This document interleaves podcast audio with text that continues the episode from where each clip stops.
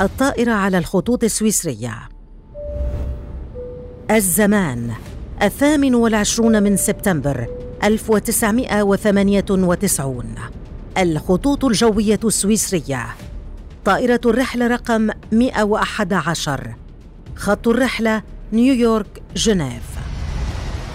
أقلعت الطائرة ماكدونالد دوغلاس 11 في الرحلة الجوية رقم 111 من مطار نيويورك متجهة نحو مطار جنيف السويسري.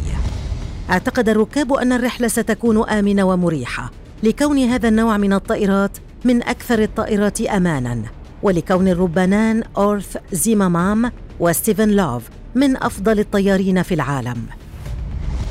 صعد على متن الطائرة 215 مسافراً معظمهم من الجنسية الأمريكية الفرنسية والسويسرية يرافقهم 12 فردا من طاقم العمل. كانت الثامنة وثمانية عشر دقيقة صباحا عندما شقت الطائرة طريقها إلى الشمال الشرقي نحو البحر الأطلسي. حمل شروق الشمس أولى خيوط الشمس في السماء آملا بصباح هادئ وتفاؤلا برحلة ممتعة. لكن التفاؤل لم يدم طويلا. في الدقائق الخمس عشرة الأولى من الإقلاع تعطلت وسائل الاتصالات في الرحلة الجوية الذي اعتقد أنه ناتج عن تفعيل التردد الخاطئ للاتصال. تم التعامل مع الحركة الجوية الأطلسية عن طريق مركز بعيد في مونكتون نيو برانزويك كندا. بعد نصف ساعة على الإقلاع وعبور الطائرة البحر الأطلسي بأمان بدأ الرعب.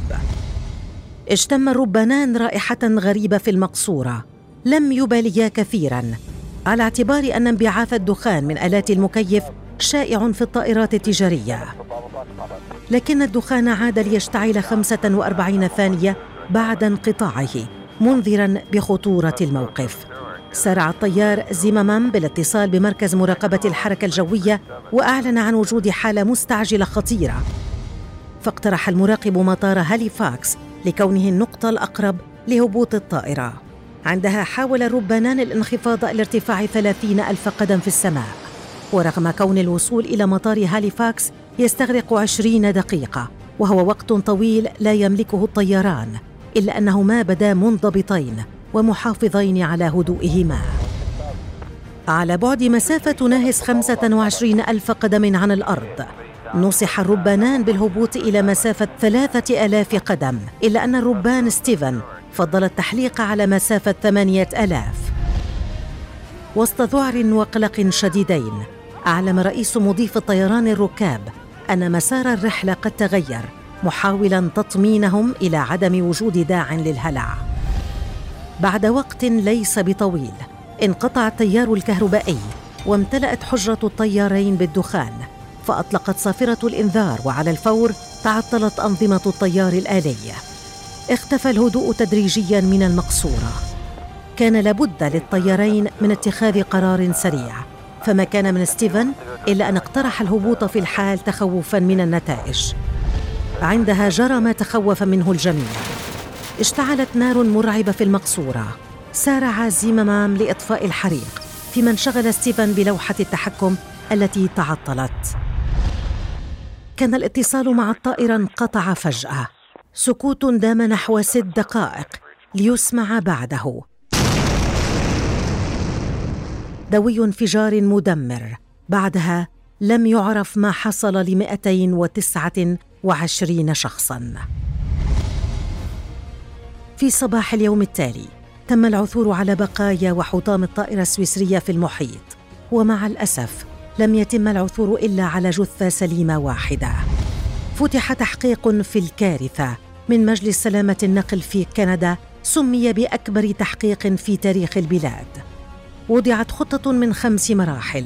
أولها كان نشر غواصين لفحص منطقة تحطم الطائرة حيث اكتشف المحققون أن الأخيرة انقسمت لملايين القطع جراء الانفجار.